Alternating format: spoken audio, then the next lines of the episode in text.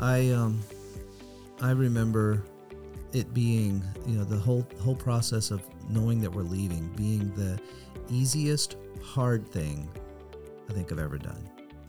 Um, th- there was there was nothing that wasn't hard about it. You know, it was just you know the, the, my my lifelong friends. You know, for 23 years, you know, th- they were there. Um, the, the the students, the the you know just the, the the people leaving that was was really hard.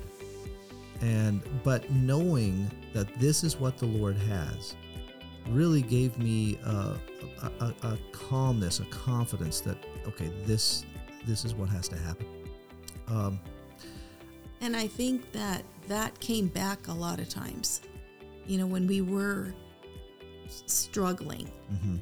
that I know for, we would often say, but we know God moved us. You know, and I think the Lord really made it so clear to Yeah. us because He knew what was coming. Yeah.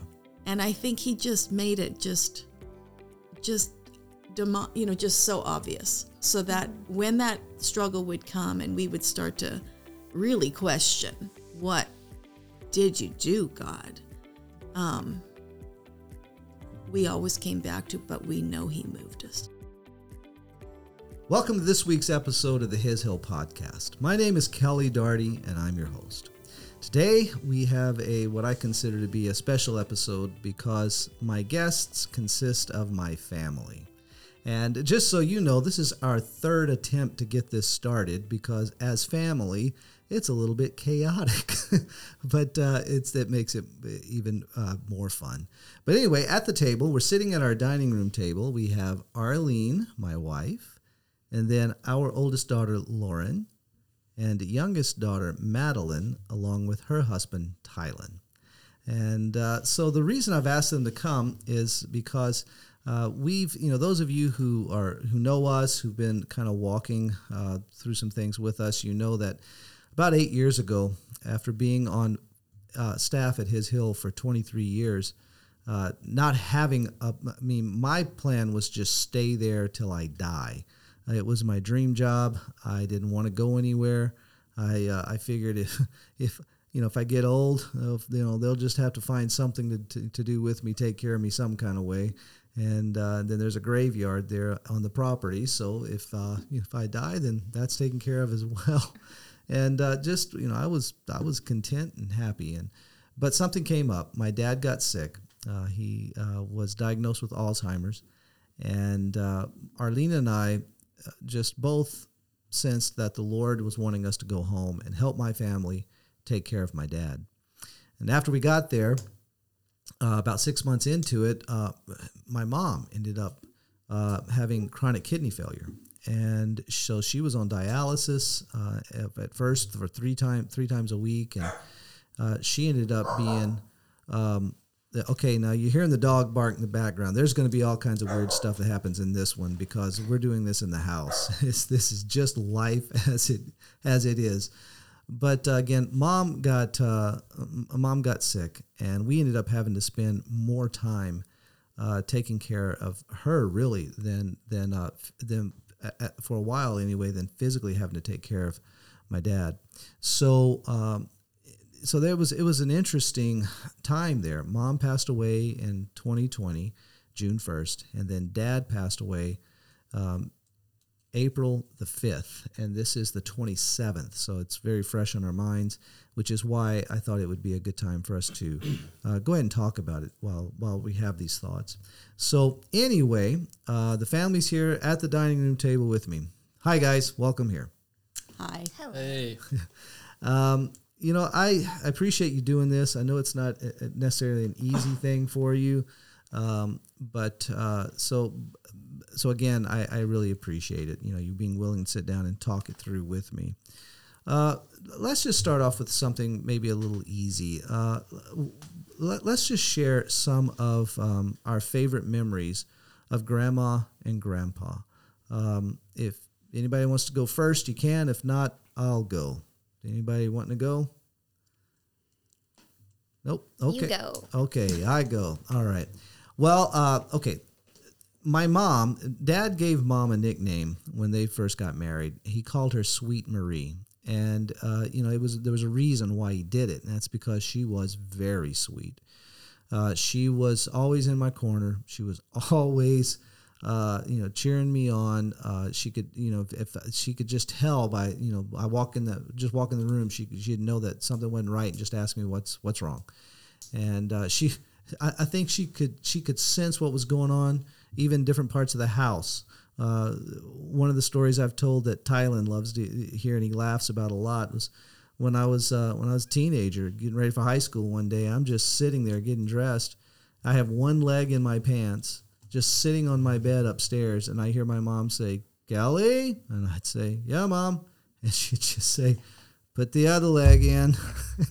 I just how she knew, I don't know uh, that I was a I was I was a slow mover in the morning, so she had lots of years to get used to that. But I remember mom, uh, you know, leading Bible study one time in the house. I walked into that living room, and mom had the living room full of young ladies, and she's leading a Bible study. You know, she was. Uh, she she had a deep walk with the Lord that a lot of people didn't know about because she didn't have the opportunity or the platform to uh, to to talk about that a lot. But uh, you know, those last few years, I had some really neat conversations with her, and, and those are favorite memories of mine. My dad, my dad was uh, the life of the party. Everywhere that man went, he ended up being the popular one in the room, including when he went when we had him in uh, assisted living in Louisiana, and then later moved him out here, and he was in private a private home uh, with a with a Christian family in the area, and, and they called him Uncle Phil. Uh, the, man was always popular everywhere he went, and uh, but uh, my, some of my memories just sitting around the dining room table, which is the very table we're sitting at now uh, for this podcast. Uh, dad would just, dad was so funny. I can remember times when I would just be crying, laughing because of what he was doing, how he was cutting up. But at the same time, dad, I, I have early memories of dad being in the Word uh, reading and, and, you know and, uh, and, and taking it so seriously and wanting to respond to the Lord and what he was what he was hearing the Lord say to his heart. And so that was um, those are just some of my memories. How about you guys? Any memories from Grandma and Grandpa? I'll go. Go, Do Madeline. Go? We're probably going to talk over each other's. well, Grandma and Grandpa were a really big part of our life even before we moved to Louisiana. Louisiana was just six years, and we visited quite often, and they came to the hill all the time. Um, I feel like maybe some of the stories are only funny if you know them, but I have a very specific memory with my grandpa, and this kind of, I feel like, explains his character and how he was. Lauren and I were the only granddaughters. There's five grandkids, and then there's three boys, two girls. And he was very sweet and loved us, but he was also kind of intense and a very like um, a harder man to get to know relationally for us as kids. And I have one memory of it was Christmas and we were there for Christmas, Louisiana, and it's Christmas Eve and my grandpa still didn't have a present for my grandma for Christmas and he was already starting to show some signs of dementia, but he was still driving. And I was chosen to go with him to the store to find something for grandma. And so we went into this little department store that was in town, and he found this outfit that he wanted to give her. He had no idea what size she was, but he just bought whatever was there. And they put it in a garment bag in a department store. And so it was like technically wrapped, I guess, and just like a clear plastic garment bag. And it was also a bit of like scary driving with him at that point in time. Like more funny scary because things were just kind of starting. And i don't it, i don't know it probably wasn't safe. I don't know why you guys let me go with him but i we went we picked out the outfit and came home. And then the next day for christmas everybody passed out their gifts and he was the last to go and not even it wasn't even like oh grandpa like are you going to give your gift to grandma? Everybody was kind of done and i think she had just assumed he doesn't have a gift for me. And, and then he like goes into the closet pulls out this clear plastic garment bag with an outfit in it and just like throws it on her lap and says merry christmas. And she just laughed her head off because i think it was very expected he was very sweet and loved her and he was very good to her but he also did things that were in his own special little Phil way. But we had fun together. I enjoyed that day with him. That's actually probably one of my last memories with him before he started to forget things. Mm. And so it's like a happy, sad memory. But I wasn't very old then either. I want to say I was like 14 years old when that happened. Yeah, and I, that's your memory at 14. I had a lifetime of grandpa yeah. wrapping gifts like that. Yeah. But uh, you know, he always wanted to give something. He just never was into the production. Yeah, yeah, yeah. well, and he would give Lauren and I gifts just randomly throughout the year. They were good ones. He would give us hundred dollar bills just randomly. he would just like give us a hundred dollar bill, or when t- I, iPods had just yeah. become a thing, and which feels like a million years ago, but we hardly even knew what they were. And Lauren and I were talking about these iPods at the dinner table, and I was like, "Oh, I really want one. It's you know portable. You can listen to music." And Grandpa heard us talking about it, and the next day he told my dad, "I want to get the girls those ePods." Yeah. and, and so after church, he took us to Walmart, and we got our first little ePods. iPods or yeah. ePods. ePods, yeah. So he would give us money, and he was very generous, and that's how he, I think, showed his love to us and cared for us was in giving us those types of things. In caring for us. Yeah. Yeah. Yeah. Well, and grandma was similar just in some different ways, but she she was always um, I guess I would say she was more relational as we were little and um, her big thing was she as we got older her big thing was oh come and sit down Mm. We'd walk in the door and she'd just, oh, come sit down. We would be there for like 30 seconds and we would just really quick. We, all we needed to do is just, you know, pop over quick and ask a question. And she wanted us to sit down and we would just be like, oh, oh, well, okay. And we'd sit down. It'd end up being a really great time because she wanted to just chat with us, catch up. Um, but yeah, she was more of the like, let's catch up, let's talk, or let's go shopping. Mm-hmm. Let's go buy some stuff. Let's go. Let's go out to eat Let's go to Olive Garden, her favorite place. Yeah.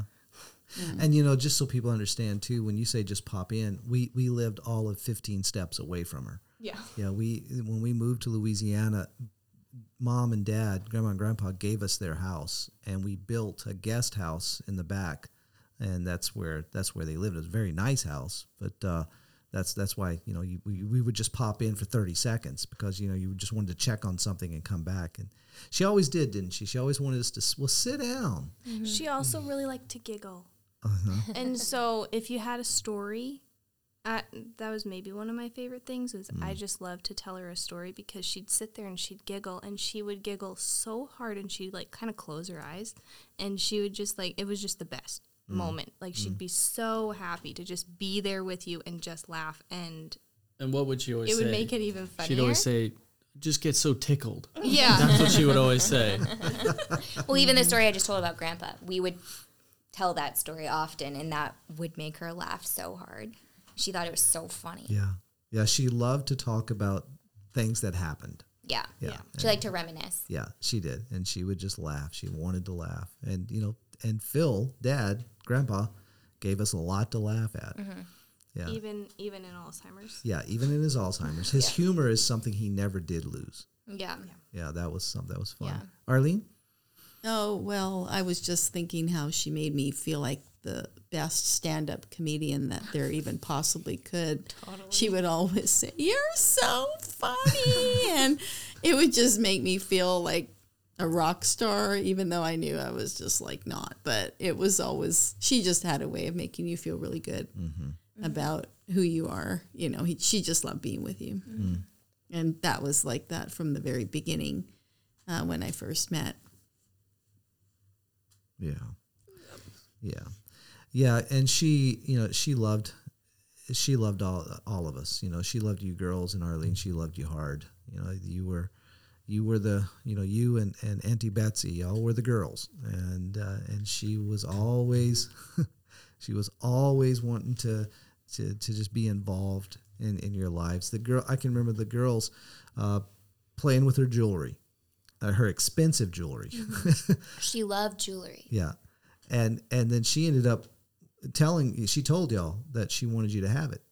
Oh, we were just little kids, and she was like, "One day when I'm gone, this is all yours." And we, I remember Lauren and I looking at her like, "Oh my goodness, like we're just little kids. Why are you talking about one day when you're gone?" we couldn't even fathom that. But Well, she would always laugh and she'd say, "Oh, look, I added something to your jewelry collection." yeah, that was very important to her that it was ours. But she was very sweet. She worried a lot. She was a worrier. Yeah, she was. but um, I know that she learned a lot through her worrying because I can worry, and she really saw that in me at a young age.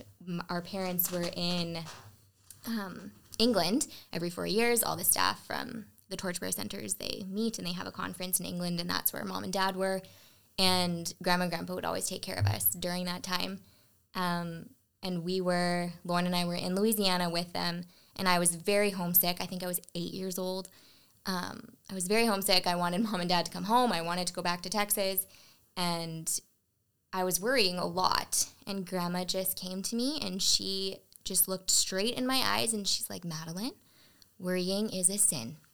Like, and you need to trust in the Lord and give your worries to Him.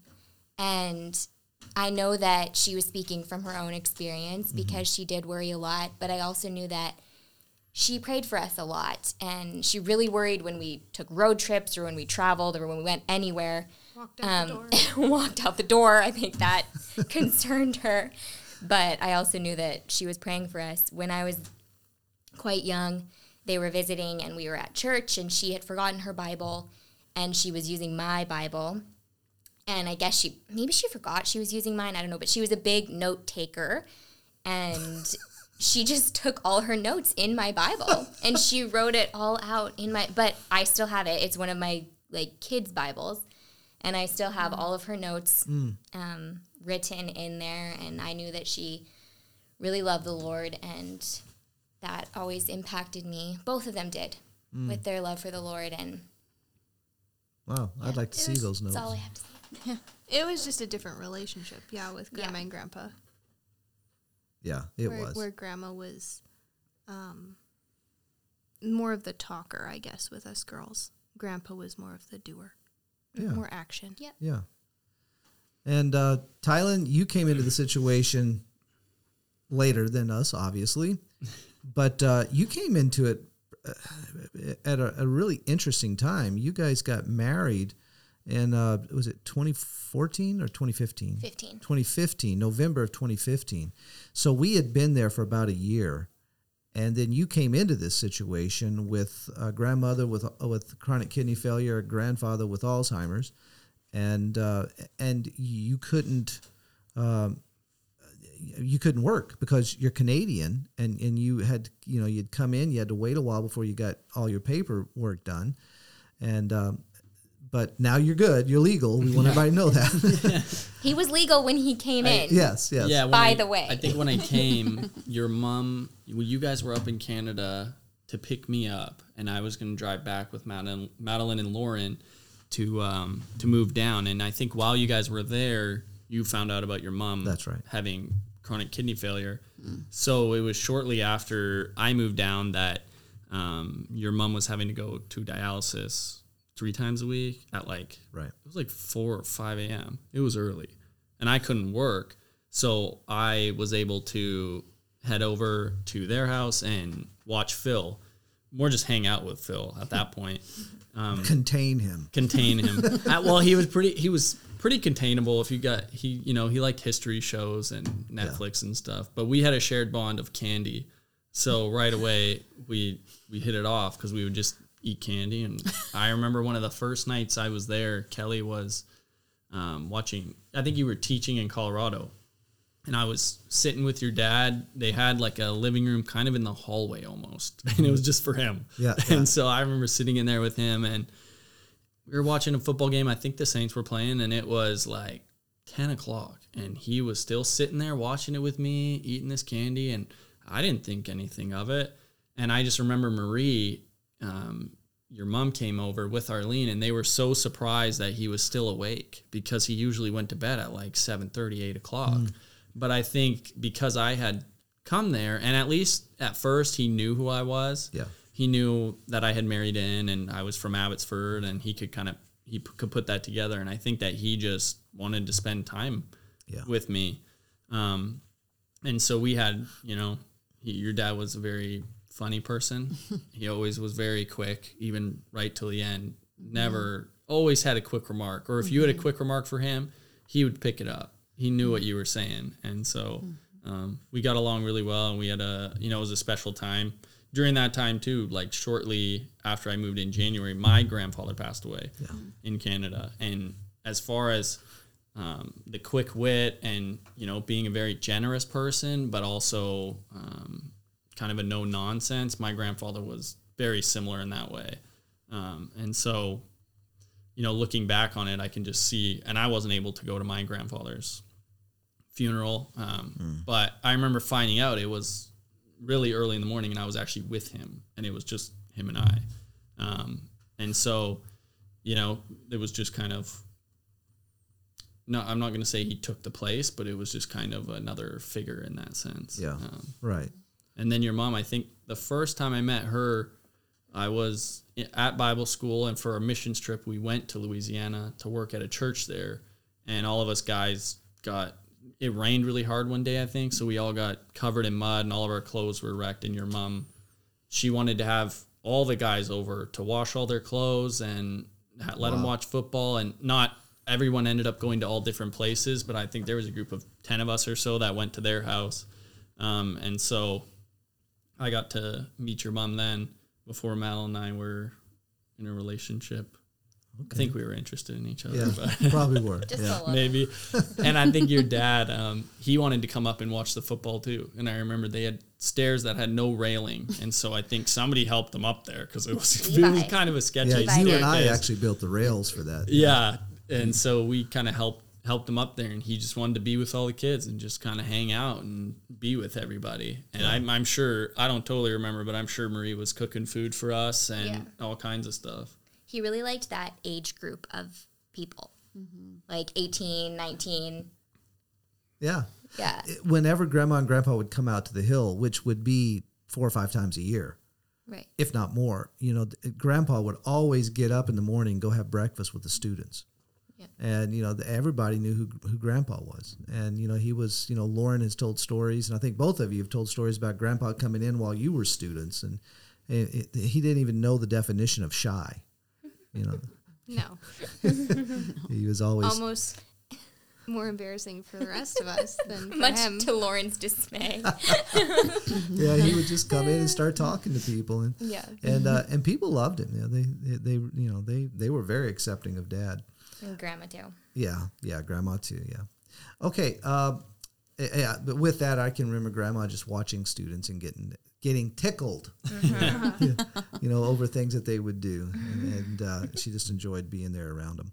Um, okay, so now in in 2014, this you know things changed. Uh, all of a sudden, I mean, you know, Arlene and I felt like this is what the Lord would have us do had so we moved the the day after summer camp 2014 and uh, so i remember arlene and i coming we had been out to visit mom and dad and we're driving back. I can remember we were on interstate 10 just before you get into uh, lake charles and i just said you know arlene because we were trying to you know, we were just going through that process of making the decision should we go or not and I remember just saying to, to Arlene, you know, I think this whole move is about my dad. And Arlene, you responded with, yes, I do too. And it was right there at that moment we knew that we were going to be moving. Um, so we came home and, uh, you know, we let you guys know what was going on. I'm just curious. uh, with you know with us, uh, any of us. You know, what was uh, what were some of your thoughts in you know knowing that we're leaving His Hill after being there for 23 years and you girls for your whole life? Well, I don't know if it was necessarily um, it for Madeline and I specifically. We were at a place in our life where we were um, we were looking at moving on. I knew that I wasn't going to live at His Hill for the rest of my life, and so that was more mom and dad's um, place. And so, I guess I I was already in a place in my brain where I knew that this wasn't going to be forever. Like you were saying, you're going to be buried at the hill. I knew that I was probably going to need to move on from the hill. I was at that point. So um, it was probably weirder to wrap my head around the fact that home wouldn't be his hill. Yeah. That Okay. like so when holidays would come, I wouldn't go home to his hill. But um, for me personally, I already was kind of expecting to not live at his hill forever. But I think, yeah, I I agree. I felt the same way. But I remember when mom and dad first talked to us about it, because there had been other times where you guys were like, "Oh, like we've you had a job opportunity somewhere else," and Lauren and I flipped out. Like we were we were young and totally freaking out. Like you're going to take us away from this wonderful place, and obviously that never happened. And then we were a little bit older. But I really think, and we talked about this a lot as the years went on, but I think we just felt peace immediately because I really felt it was what the Lord was doing, that He was bringing our family or my parents to Louisiana, and Lauren and I ended up going as well. But we just felt peace with it, and that peace continued throughout our time in Louisiana, even through the struggles and the trials, which I don't know if we're going to get to, but we always felt peace and we knew that it's where the Lord was bringing us. Mm. And I think Lauren and I didn't want to stand in the way of that. If the Lord was bringing you to take care of your parents, we wanted you guys to do that. Mm. Yeah, and then we would figure out where we were going from there. Mm-hmm. Yeah. Okay. And I think p- part of us going, just knowing that you guys were coming with us, was, I think, softened the blow for us a little bit. Um, Arlene, what was what went through your mind? You know, in all honesty, I I don't really remember. Mm. I know we had eight months to prepare for it, and I just remember doing a lot of work, like getting Yeah, prepared for it. Like we had our whole life was there, and we were going through every little piece of our life and I was getting rid of so much stuff. I mean, there were baby clothes. There was there was so much stuff I hadn't gone through because I didn't have to. And now all of a sudden I had to. And I'm like, I'm not taking all this with us. So I just started um, in a lot of ways, I think I guess, you know, Phil and I were more alike than what maybe I would realize that I'm a doer too. So I just went about doing. Yeah. And so I just went to the next thing and I did. Yeah. And I did that for eight months. You know, I just did what I had to do. And even after we moved, I just remember moving boxes for about a month up and down stairs and in and right out after- of trailers and in a monsoon season. And, you know, I mean, I guess it's just the way I'm made up. I just do. And so I didn't remember, I don't really remember doing a lot of thinking. I do remember doing a lot of doing, which is kind of characteristic of me. But um, I also know, though, that, you know, the actual leaving of his hill was brutal. I mean, that's what I do remember. Yeah. I remember it being busy, busy, lots going on, you know, going through camp, doing all the, and then all of the lasts. There were just so many lasts. And the closer it got, the more, um, I think, intense. I'm really emotional talking about all this stuff. I We haven't talked about I it don't in a long know. time. Yeah. and I'm sorry, I feel a little unprepared, I guess, for how emotional I am about your parents and what they mean to me and how his hill fits in. His hill was such a huge part of mom and dad's life. And we were the ones who were blessed to have them come to visit us at their best. Like they were on holidays, they were they had left, you know, wherever they whatever they were doing, they came to be with us and they would stay with us. And we just had the best times. You know, we got them we just got them at their best. Yeah. And his hill was just such a special place for them. Well, they were here so much that they had their own cabin.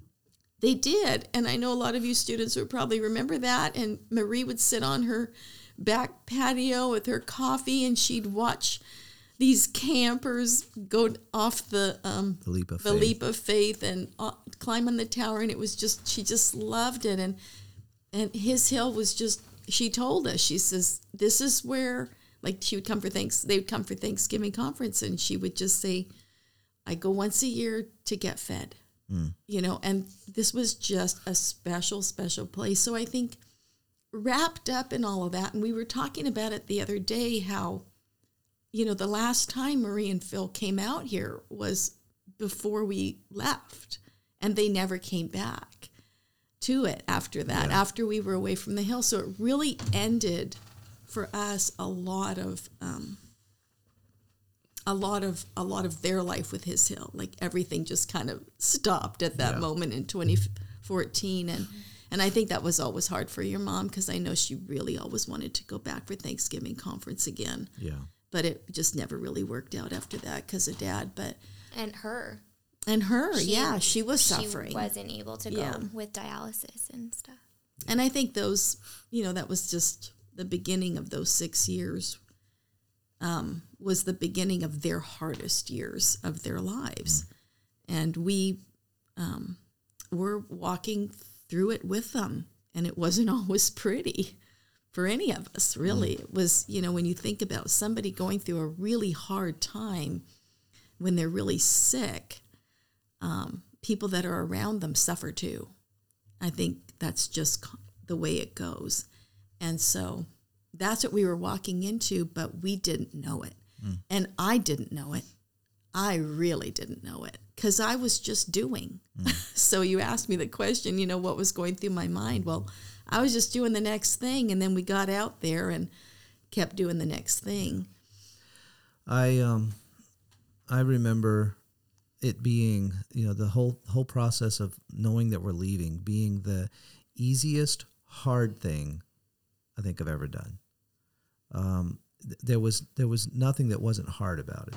You know, it was just you know the, the, my my lifelong friends. You know, for 23 years, you know, th- they were there. Um, the, the the students, the the you know just the, the the people leaving that was was really hard and but knowing that this is what the lord has really gave me a, a, a, a calmness a confidence that okay this this is what has to happen um, And I think that that came back a lot of times.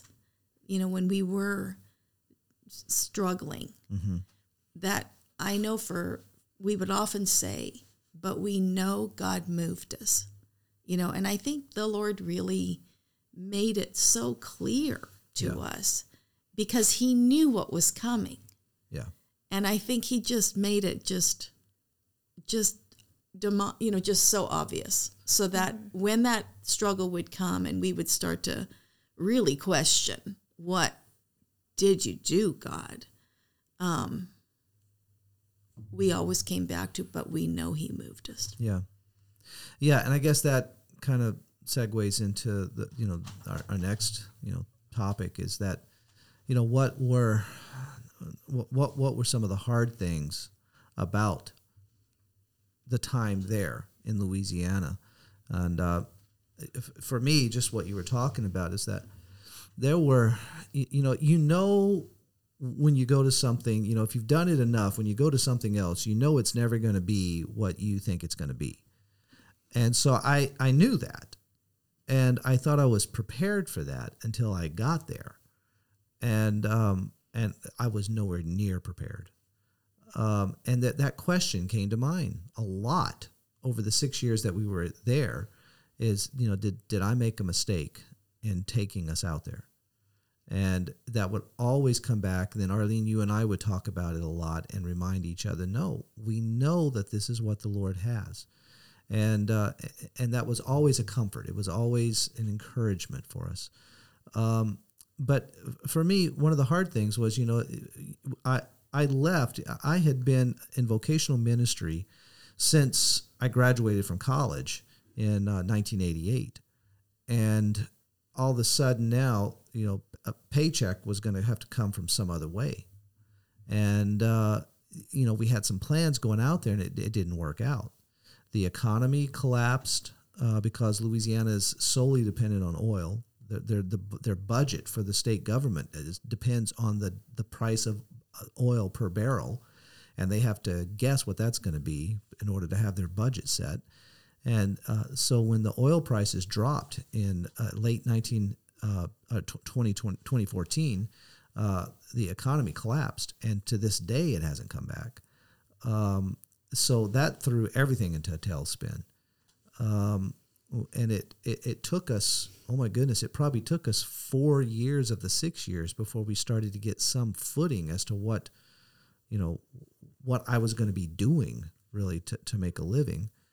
And uh, so that you know that really threw me for a loop. And and talking with men since then you know i've come to realize that i think the way the man is made up and Tylen maybe you can if you feel like you can speak to this too but there's something about the way the man is made up is that that's that's a major way in how we walk with the Lord, how the Lord works in our heart. It's just how, you know, what we're doing, you know, as a, as a living, as as, income.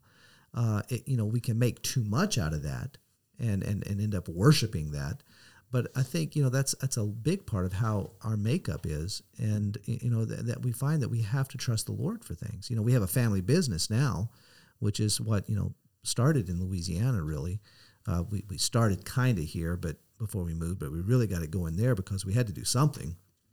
Um, and uh, but but just knowing that you, you know that that the that, we have to trust the Lord uh, for for our our daily needs and for, for our provision of things and and that was a big thing for me you know that was you know really hard. I mean because i remember from my first just private devotion when we got to louisiana throughout six years god clearly asking me the question am i sovereign? Can i handle this then? And i'm saying yes to all of this. This is on a daily basis. And then just the lord speaking in my heart then let me do it know, live the very thing that you've been teaching for 23 years. If I'm your life, let me live. Trust me. And, uh, and, and you know, so I can, I, I benefited, though it, it was, it, it was hard. It was in the trenches, but, but the Lord was working and stretching me all six of those years. Um, so Adam, did you want to say something to that?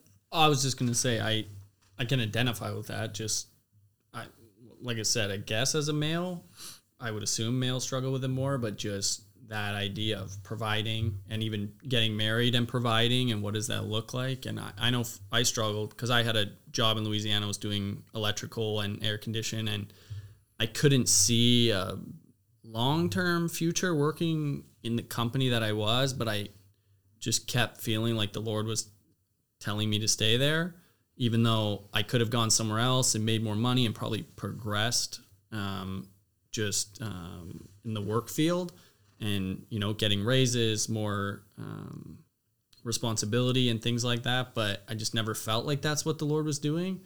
And looking back, I can see why that was and how He did that. But it's hard in the moment to trust the Lord with that. You know, I think it's yeah. easy to go by our common sense and you know, and just that's what you're supposed to do. But that's that's not really how we're designed. Mm.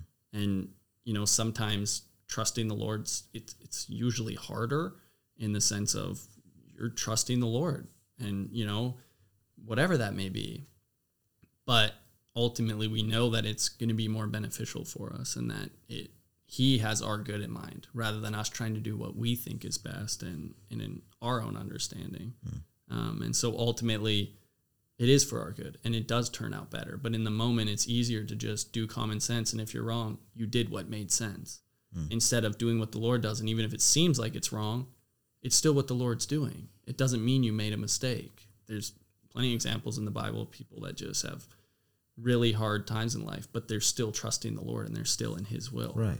And I think as a male, especially in today's society, it's just like you got to make as much money as you can and be as successful as you can, and instead of saying, "What is the Lord doing here?" Yeah. Maybe it's making less money, or maybe it's whatever it may be. Not that one's right or wrong. Right.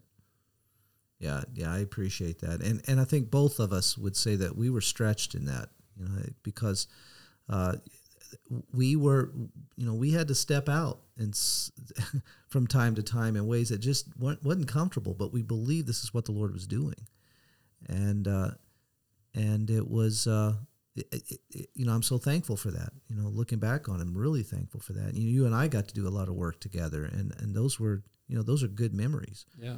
you know we uh, you know the, the, the uh, alumni probably really freak out when they find out that I, I I ended up flipping houses you know Tylen and I were you know we worked with my my brother uh, on some uh, some construction stuff and then we ended up flipping a house all of us together and then you and I went off and did it on our own and uh, you know we had to I mean, I look back on it now, and some of that that's just hilarious. Some of the stuff we got into because, you know, we we bought a house that had been completely damaged by fire. I was gonna say people probably don't realize how gross these homes were. Like I'm not. This isn't like you know a little bit of paint and baseboards. These like a fire.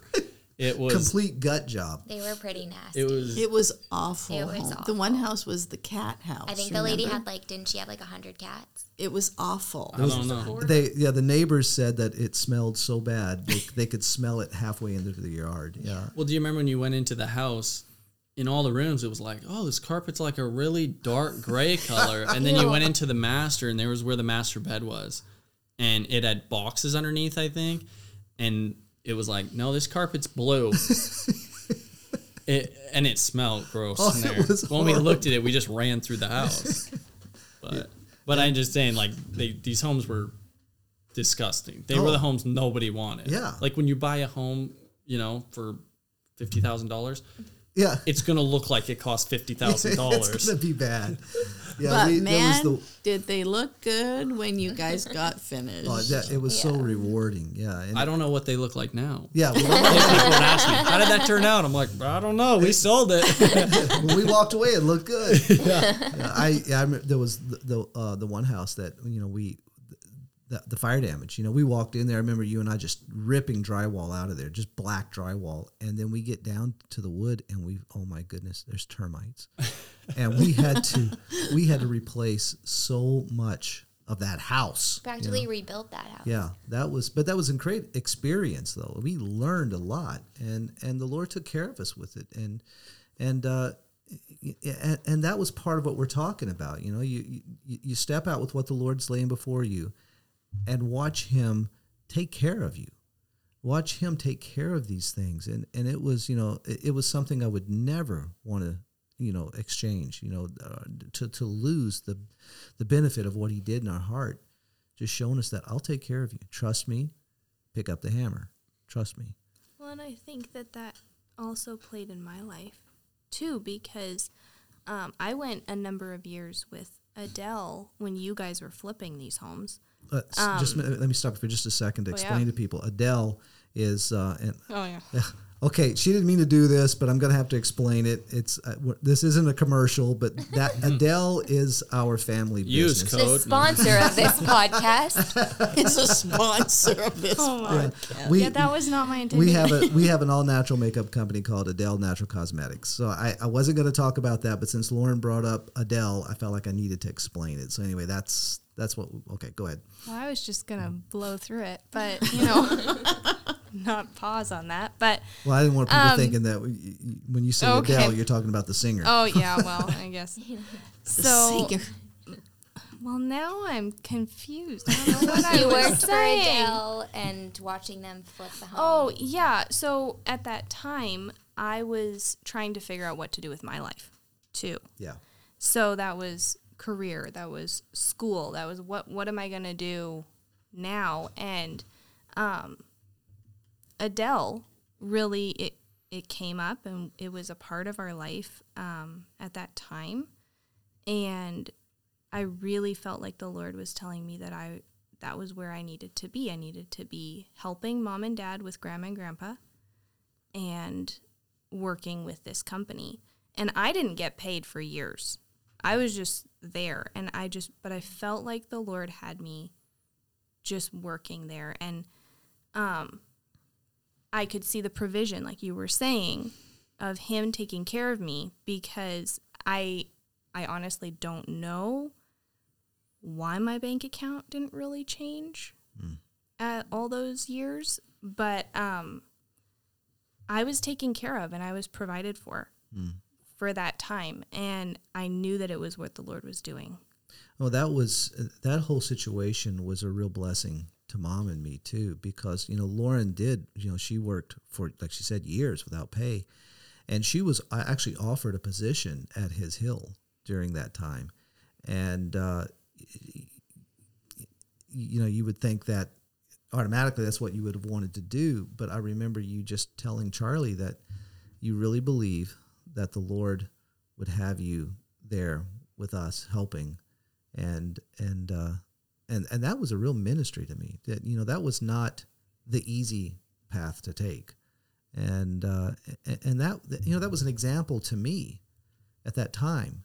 You know, with what I was going through, to watch my daughter say yes to Jesus. This is what this is what He has. I trust you, and to to to walk that path with Him.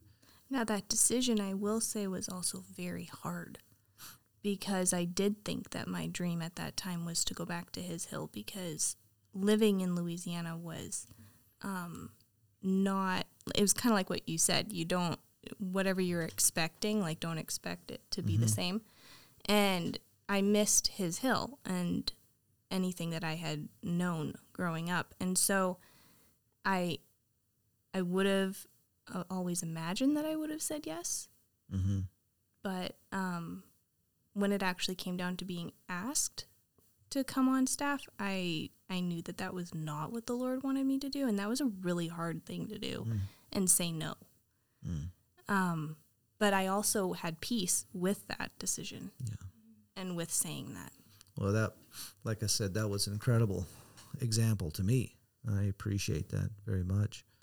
And with that, seeing the monthly provision of the Lord, you know, um, Lauren and I were doing the majority of Adele work back then. Madeline came on just a little bit later, but we were, Adele was paying bills. And we had an, a number that needed to be met each month. And you were keeping track. yeah, the last day I would just be sitting there, and I'm like, oh. I Are don't we know. gonna I don't make know it? if we're gonna make it this month, and then we would just barely make it over. And so, yeah, there was a minimum that we needed, and Mi- minimum it was yeah. always and it always was amazing. care of. Yeah. And so Lauren and I were just blessed to really be able to watch that, especially you. And then you would always report in mm-hmm. to me, Mom, we hmm. we we made it, and we went a little over. We can pay all our Lord. bills, you know. And so it and was you know great. that was that was a huge thing because Tylen and I wouldn't get paid until until we sold the house, that kind of thing, and and so you know there had to be something, and uh, and you know so that was. You know the the Lord did that. You know He, he just kept taking care of us. Uh, anything else that was that you guys think of that you haven't had a chance to talk about? That was you know d- those years. That was just kind of it was it was a hard thing. I think that when we were talking about you guys telling us if you were like that you were going to move to Louisiana, and a lot of people asked Lauren and I, "Are you going to?" And it wasn't even a question. I don't think we even like for us. We were like, "Well, of course, like we're gonna go with our parents," and I, I I don't even really know why. I think that the Lord was just leading us that way, and we were so um, I think amazed at what you guys were gonna do, and we wanted to be there with you. And as time continued on, and it became harder and harder, the easy thing, and I think this kind of goes into what Lauren was saying with it. It would have made sense for her to take the job at the Hill, but as time went on and things were getting harder, we couldn't leave. And I think you asked like what was so hard about Louisiana or what struggles did you have? And number one, it's really hard to watch people you love be sick. And grandma and grandpa were both sick. But it's also hard to watch your parents go through something that's so challenging. And I think that's why Lauren and I couldn't leave because of you guys. And we loved you guys. And what you guys were doing was one of the most amazing things we had ever seen. And it was so challenging to us. And we just knew that the lord had us there with you Tylen and i had gotten married a year later so my life was different than lauren's i didn't live in the house i didn't see all of the ins and outs um, but I still felt it differently than she did, but I still felt it. And I just knew, and I was so thankful for Tylen and his willingness to want to come to Louisiana yeah. and stay there. Because, I mean, we could have gone and done anything else. And, I mean, we were young, we just got married, we could have moved anywhere. Um, but he came there, and it wasn't like the most magical place to be. But I think it was the best place to be and it's where the Lord had us. And I think I learned a lot during that time that even though things can be really uncomfortable and really hard, it doesn't mean that it's not where the Lord has you. And I was very surprised, I think, to learn that you can be so uncomfortable, but still completely at peace because it's where the Lord has you and it's what He's doing. And I learned that because of y'all's decision to move there and to take care of grandma and grandpa. And I think that our time there really changed me and it changed my faith and my relationship with the Lord. And as challenging as it was, and as much as I don't ever want to do it again, those six years, I am so thankful that we did it. And I know the Lord used it in my life in a really big way. And I know Lauren's too. Okay. And I, I think the sacrifices, like just to just play off a little on what the kids were saying. I think for you and I, we saw the three of these kids sacrifice so much. So much, yeah. Um, I mean, monetarily, we can't even get started with how much they sacrificed, you know, money wise. Yeah. Um, they sacrificed time, they sacrificed energy, they sacrificed friendship, you know, just a life. They mm-hmm. sacrificed so many things to just walk with us. Mm. Yeah, and they were they were they made that sacrifice and all three of them were just a huge support. Yeah. yeah. I mean they the Lord used them to to you know to hold us up and walk with us on it and yeah. And yeah that was that was incredible to see family work like that together yeah. mm-hmm. was uh, was a, was a neat blessing because you guys were doing it for your parents you sacrificed a lot for them mm-hmm. and it only was right, I think, for us to do the same and just the five of us and the bond that we all have now because yeah. of it.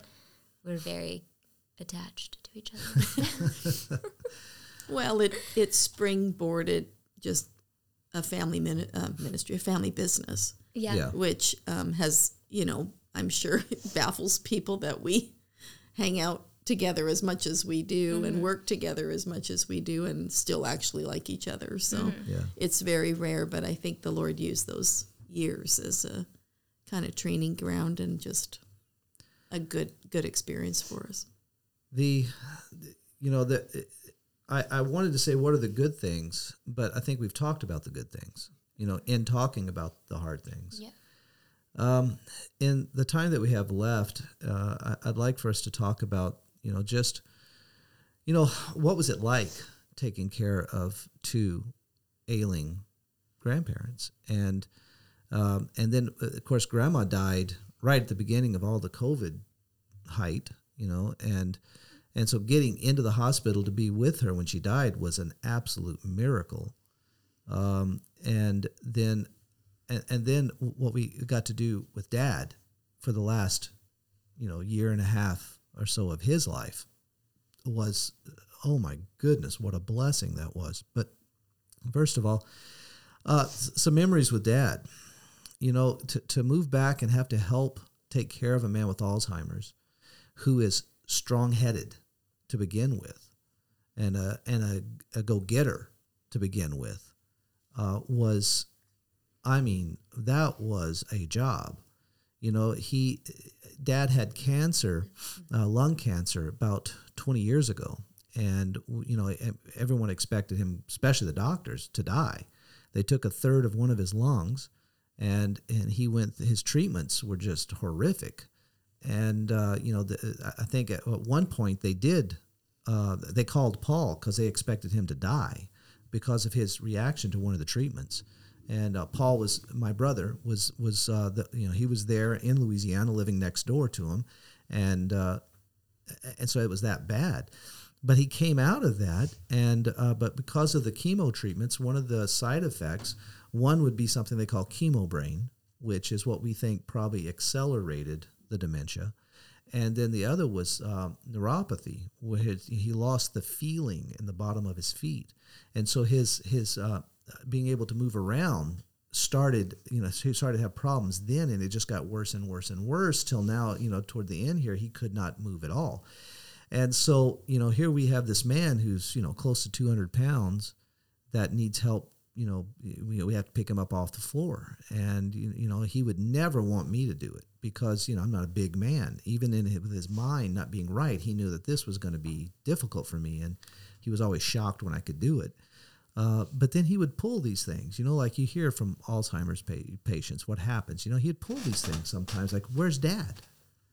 And, you know, we'd take off looking for him, and, you know, he'd be coming back from the highway on his scooter. You know, he had two scooters, and the man's going down the highway, you know, down the shoulder of it, but he's going down it, and a four lane highway. And, you know, so, you know, my brother, you know, he, he made sure to disable both scooters, and we just told him they're broke. Um, uh, you know, it, it, he was always wanting to do, always wanting to go, and he'd get up in the middle of the night. And sometimes, you know, Tylen, you would, and that just blew my mind that he's not your grandfather, but you're there spending the night with him sometimes to to to watch him, to help take care of him, and uh, and then you would take him to his favorite restaurant, which was Taco Bell. Taco Bell. well, it just it always happened when you guys were gone. Yeah, that, like he'd hurt himself, or some, a couple times he had fallen, and then he was really having trouble walking and things like that. And so then it just I feel like every time you guys left, something would happen. We and were then, in the emergency room. And then I'd I'd be over there one night and Paul would be over there the next night and it just it just always happened to be. It was Yeah. almost funny that it was yeah, I would I would go teach at his hill or or somewhere, and and and you it became the joke. As soon as we would Arlene and I would leave, we knew that something was going to happen. Yeah. Or There- with grandma There too. would be a hospital visit. oh, for Yeah. sure. Yeah. Every time. I, I would get phone calls. You know, we lived, you know, 15 steps away from mom and dad, but I'd get a phone call in the middle of the night. You know, sleeping was hard because you just never knew what was going to happen. But, you know, mom would say, you know, Kelly, your, your daddy's out in the yard. And I, I have to go outside and, you know, talk to him and explain to him that it's the middle of the night. And, you know, dad, we need to, we need to get back inside. And, you know, he was, he, he was hard headed and, but he would come around to it and would get him inside. Um, I think I had a different role with them with all of that, and that was um, all the doctor visits. yeah. And uh, I took that on, um, took them to all their doctor visits, and my goodness, I sat through some very interesting doctor visits, and I really, really, really don't want to repeat them, but they were um, educational. But um, I just, you know, tried to help with their medications and try to keep track of, you know, what was going on and what the doctors were saying because it was pretty complicated between both your parents and their individual needs. And I think something that was interesting about your dad is even in his Alzheimer's state, he knew that Marie was sick. Yeah. And he would often say, you know, oh, you know, he would just, he would kind of do mm-hmm. that. Oh, he just felt bad. She'd come home from dialysis and she'd be so tired and she'd just crawl in bed. And I think it was just really, it was hard to see them suffering like they were physically because they had so much life in them. Like I know them as being just people that just lived Yeah. life. You know, Yeah. they were, all- you know, grandpa, dad was even even to right to, to closer to the end if you start a sentence out with do you wanna? I mean you don't even finish a sentence and it's going to be yep. You know he Yeah. was ready whatever. Do you wanna? You know do you want to read the bible? Do you want to you know pray? Yep yep. Do you want to see some pictures? Yep. I mean he was always ready to do and it was probably just really hard for me. Like the things that they did for us when we were newly married and you know all those trips that they took moving us back and forth from Canada to Louisiana and back and mm-hmm. I mean they were always doing something. So I think for me that was really sad that they were so stuck where they were in these bodies that just wouldn't let them wouldn't let them do anymore. And and I think it was probably difficult seeing just a first-hand look of how a spouse has to deal with their hu- their their husband that has Alzheimer's. Like it is it is not always pretty. We went to Alzheimer's support group meetings. We we listened to other um, wives, you know, share about dealing with their husbands who had Alzheimer's, and so those were kind of the earlier the earlier years of uh, being in Louisiana. It was kind of filled with a lot of education, you know, trying to prepare ourselves for what you know we just finished watching happen to your dad here at the end, you know. But um, go ahead, Lauren. Well, I was just gonna say, but also with that, uh, from my perspective, I also saw Grandma very positive about it. She struggled, but she didn't like she didn't show it all the time Yeah, that she was struggling. And I think that us coming over, that's when she would always want to giggle, right? Like she always did. Like she was tried to make it as positive as it could be, yeah, even though like something horrible would be going on. You know, some mm-hmm. Something would be happening, and we'd be calling somebody, Uncle Paul or my dad. Somebody has to come over, and Grandma would be sitting in the living room just giggling. on She her white wasn't- couch. Yeah, laughing. she'd just be, and she'd just sit there, and she'd look at us, do, come and sit down, and we just, we're just gonna sit I don't and watch think I want this to come because in here. so like she, but she wouldn't be sitting there Yeah. upset Yeah. in the That's way that you right. would ex- right. expect or kind of be picturing. she she faced the end with incredible just Grace. grace, Yeah. yeah, Yeah. steadfastness she Yeah. knew it was coming to an end Yeah. you know she knew from the moment that she was diagnosed that this is this will kill me and she never you know she, she just never seemed to wallow in in that um even through the last i think like you guys talked about that already the the worrying that Yeah, she tended something? to do in the very last month of her life well at last few months of her life she was not worried about Not for the herself. virus or you know like all of these things that could have really gotten her Yeah. very disabled you know Yeah. just in her mind. I remember mind her telling me, "Now, Kelly, I've decided I'm going shopping, and I'm not going to wear a mask." No, no, no, no. She says, "I'm going shopping. Now, I will wear my mask." this was Yeah, when, she- when she- april of 2020 yeah, I don't think she thought she needed to have one, but she goes, "I will wear my mask." Mm. All right, and then she looks at me and says, "Are you okay with that?" I just said, "Yes, ma'am."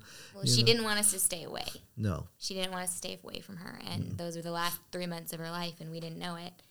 But even the last month, I actually another trip where everybody was in Texas, and the only people left were Madeline and I. This was lovely. This was not the smartest. Looking back. Was back, Tylen there? no, he went to Texas Oh, with that's them. right. oh yeah, And It we were like, us. as they drove away, Madeline and I were looking at each other, going, Oh, yeah. "What is going to happen now?" Well, I had to take Grandma to the emergency room the Mm-hmm. A next day, times. and so um, I remember driving her up though, and she looked at me and she was very, um, she was okay. I mean, she didn't feel good. There's a reason we were going to the emergency room, but she looked at me and she kind of went, "Well, I wonder if this is going to be it now." And it wasn't. That trip wasn't, but it was the last month of her life and she wasn't doing well at that time. So she she was not um she wasn't panicking or worrying at that time. Like she was like as we drove to the hospital, she wasn't worried. She was just kind of like almost curious. And she was like that the whole time, like the last month of her life, where it was clearly um, gonna be the end. And I think she knew it, but she was so calm and just totally at peace. And I think that the thing that almost impacted me the most about our time there was her death. And are we are we getting to that point? No, go ahead. Okay, I don't want to jump ahead.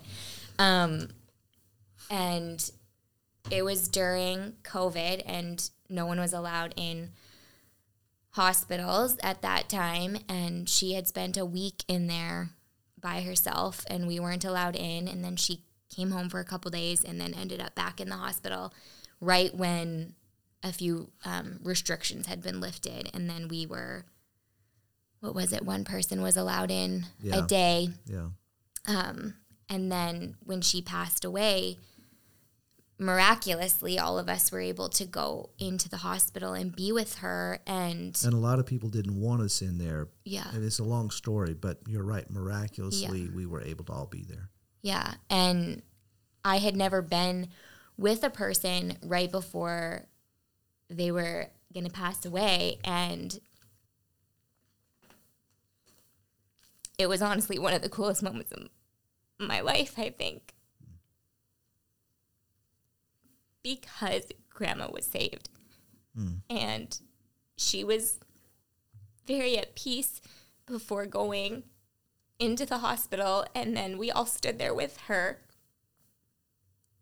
And I was just completely in awe that she was about to see Jesus. It just felt like such an honor to be in there and to be with her. And that it just felt like a gift, even though things had been really hard and it was hard to watch her suffer. But just, I was so thankful that her suffering was coming to an end and her real life was about to start. And heaven just became such a real place to me. Um, yeah. Yeah, I think that was a, th- th- yeah, obviously that was a special moment for all of us because, you know, mom's last month was, I- I think she, she would say was a special month, you know, uh, the last couple of months maybe, uh, because COVID had hit, uh, churches were shutting down and everybody was going to live stream. And our church didn't live stream. They did stream, but they didn't live stream. So what we did is we would uh, we would come together at the house and we would have our own Sunday school. Uh, and Grandma would show up, and she was always dressed up. Yeah, she was going to church, and uh, she uh, she would come and we'd sit around this table and we would have a, a Bible study. We had our own Sunday school class, and uh, you know she would she would contribute to it, and uh, you know it, you know to the end she was engaged with the Lord, and uh, I can remember her just being excited about things that she was learning, you know, in, in those lessons, and then uh, we have video of it. I I videoed one time just us sitting there. She was excited to get to hear Charlie preach because we would we would Boerne Bible live stream, so we watched their service. And uh, I can remember her sitting there, you know, the way she always sat so proper, and you could tell she was just so excited. And she would just sit there and and uh, Her feet couldn't even touch the floor. Yeah, her they would just be dangling on the side of the chair. She was about four nine, I think. and and uh, y- you know just to, to to be able to because of her sickness she couldn't go to church that often often she just couldn't physically make it and isn't that something that covid hits shuts everything down and this woman was given a gift was she could go to church. Yeah. You know, she could she could walk the 15 steps to our house and she could have fellowship with her family in the in, in the word and sit through a service listening to mm-hmm. her favorite preacher.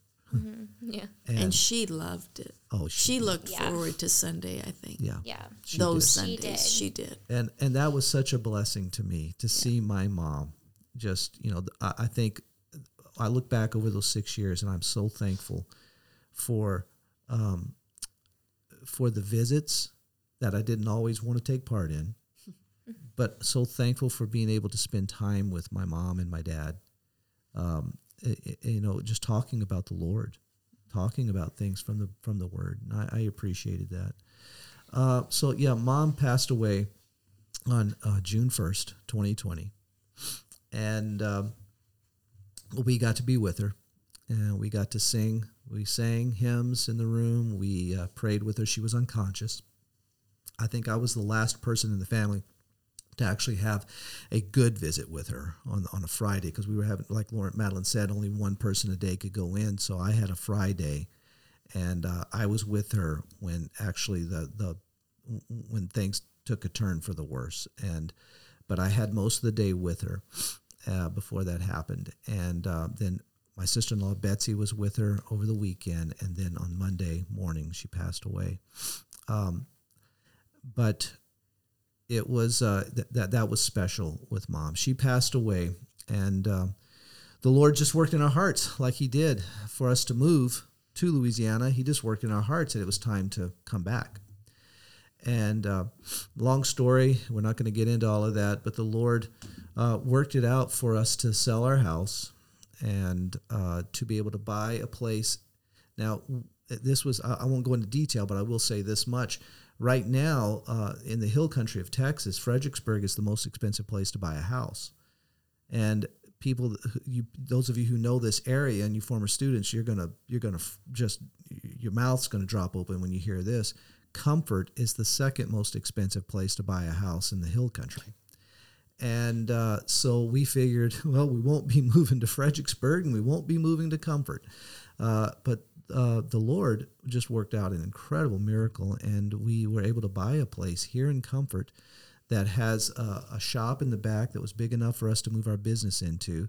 The owners also own the land behind us, and they sold it to us. Uh, we, were, we were able to to uh, to buy it um, as, as a family. Uh, the the Postmas bought uh, the the the, ba- the back lot that's uh, that had a, a, shop on it, and they converted that into this incredible house. And then Lauren was able to get the land between the Postmas and us, and uh, the Postmas. That's that's Tylen and Madeline, and then uh, and then Lauren was able to get the land between us. So now we have you know we we have this you know we're all neighbors, and uh, it's just uh, amazing what the Lord did. But what was just incredible is when we moved here, we were able to bring my dad with us. There is a uh, a Christian uh, family in the area that brings in the the sick and the elderly. And this precious family brought dad into their house. They live in Boerne, 20 minutes away from us. And we would we could go visit him anytime we wanted to. In Louisiana, we had him in a, a nice place. It was an assisted living place, and we had to put him in there because of how much care we were having to give mom. And mom being the primary caregiver to dad, she just, just, dad was so demanding, you know, and we were all working. We just couldn't do all of that. So we reluctantly put him into assisted living, and uh, it was a it was a nice place. It was assisted living, not a nursing home, and uh, but what we moved him into here was just incredibly over the top compared to that. I mean, these people were they're they're believers. We'd walk into his room. We, we could come see him anytime. In the assisted living, we couldn't. We had to visit with him through a window. And dad told, COVID. yeah, because of COVID. And dad told me later, you know, he couldn't remember what happened 30 seconds ago, but he could remember that window. And he told me that that was, he says, everyone has to go through hard things in their life, and that one was mine. And you know, I think about a man that grew up in in in, in the depression, you know, and and all that he had to go through in life, you know, just just working through things.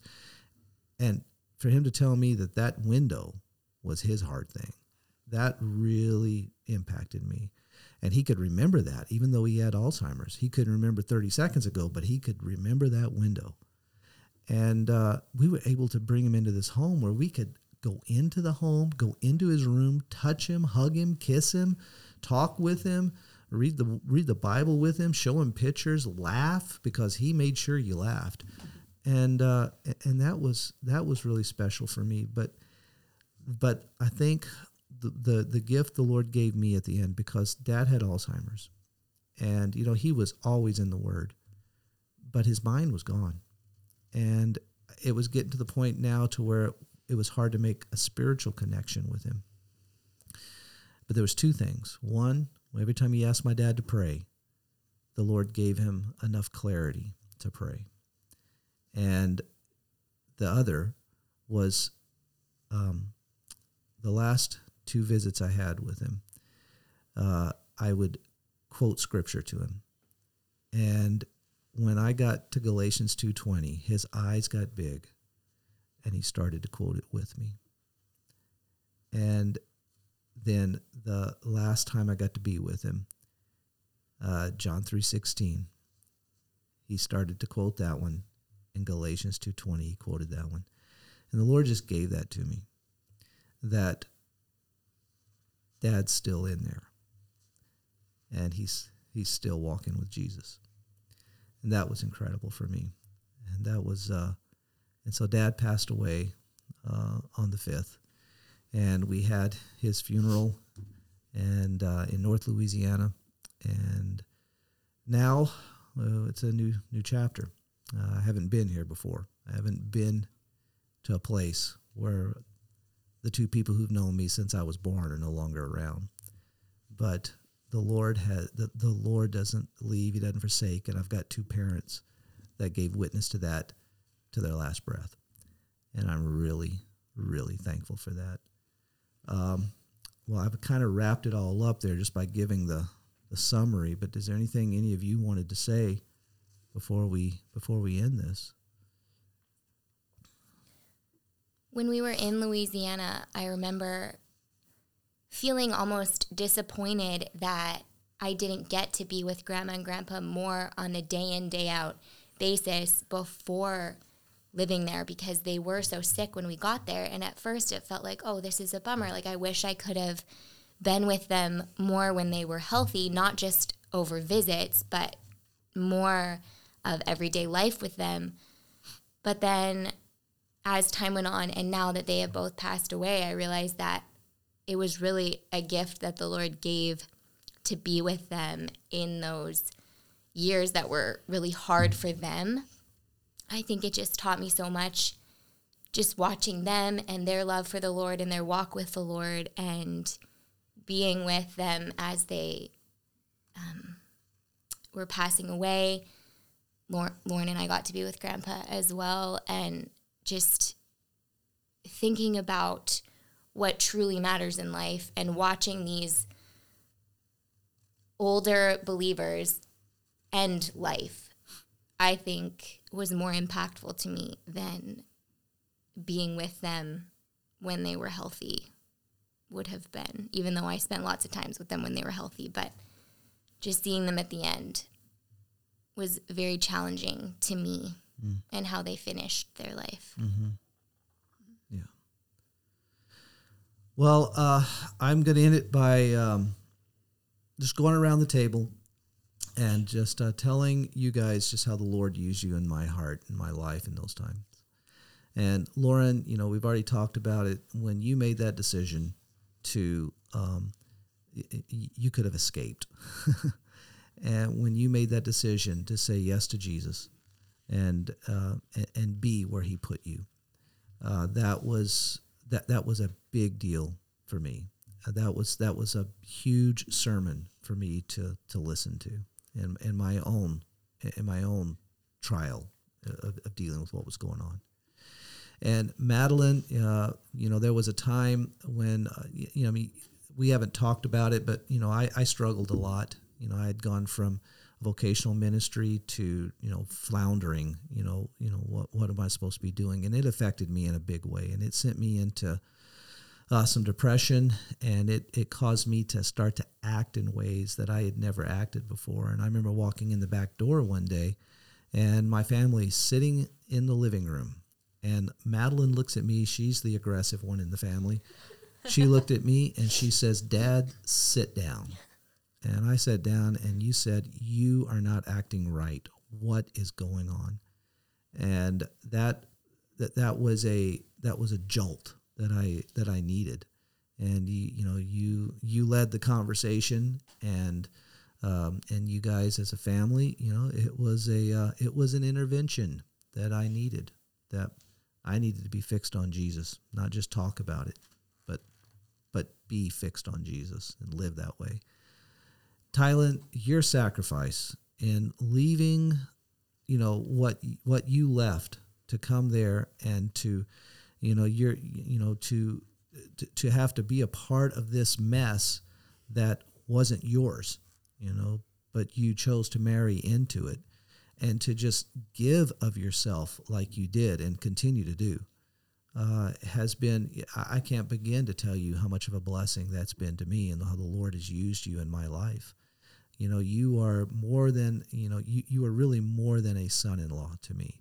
You're um, you know you're like you really are like a son to me. And that's uh, you know that's very special. I thank you for walking with me and and uh, putting up with me you know during some of those days when i'm just you know when i'm just dragging.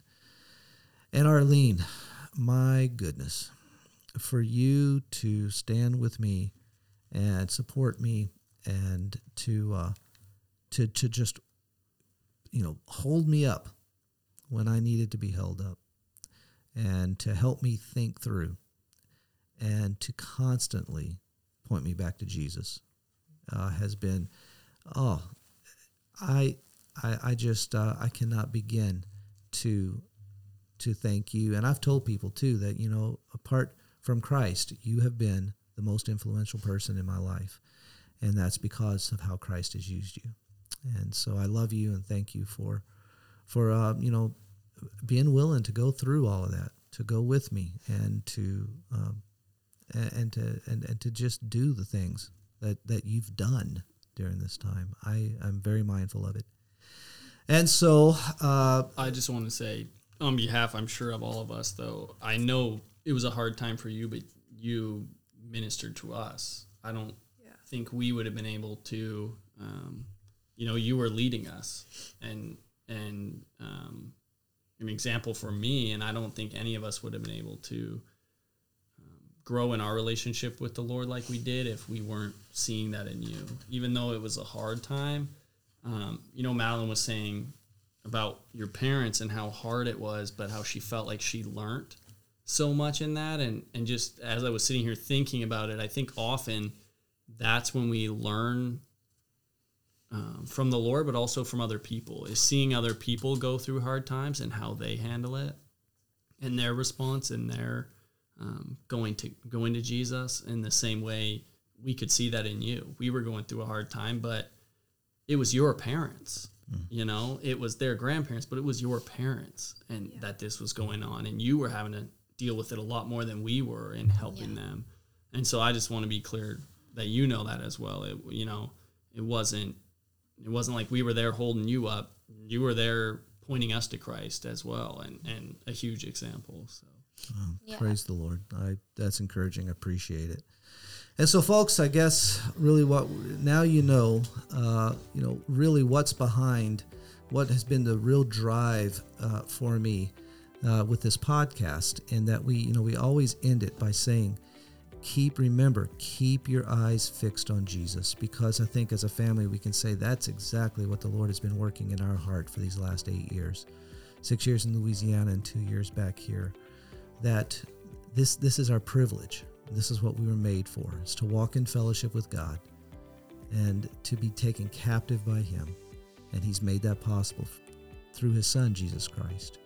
And so that's our encouragement to you all. And no matter what you're facing, no matter what you're going through, be fixed on Jesus. Keep your eyes fixed on Jesus and move. Move in what He's, he's laid before you. Thank you for listening. And uh, if you uh, want to get in touch with us, you can do so. If you just send an email to me, Kelly, K E L L Y, at hishill.org. Um, or you can DM me at uh, with uh, the Instagram account, the His Hill Podcast. If you don't type the in, you won't find it. So, uh, the His Hill Podcast. And if you want to get a message to any of these guys, you can do it through me. And uh, just appreciate you listening to this. And again, remember, keep your eyes fixed on Jesus. Thank you for tuning in to the His Hill podcast. You've been listening to our host, Kelly Doherty, along with his family, and their story about caring for Kelly's parents over the last few years. We hope the Doherty story about walking through the season together as a family and how God used it to enlarge their hearts was an encouragement to you. If you would like to get in touch with Kelly, you can contact him by email at kelly at hishill.org. Remember to keep your eyes fixed on Christ alumni. Jesus does all things well, and he will hold you fast. Thanks again for tuning in. I'm Lizzie, and we'll see you next week.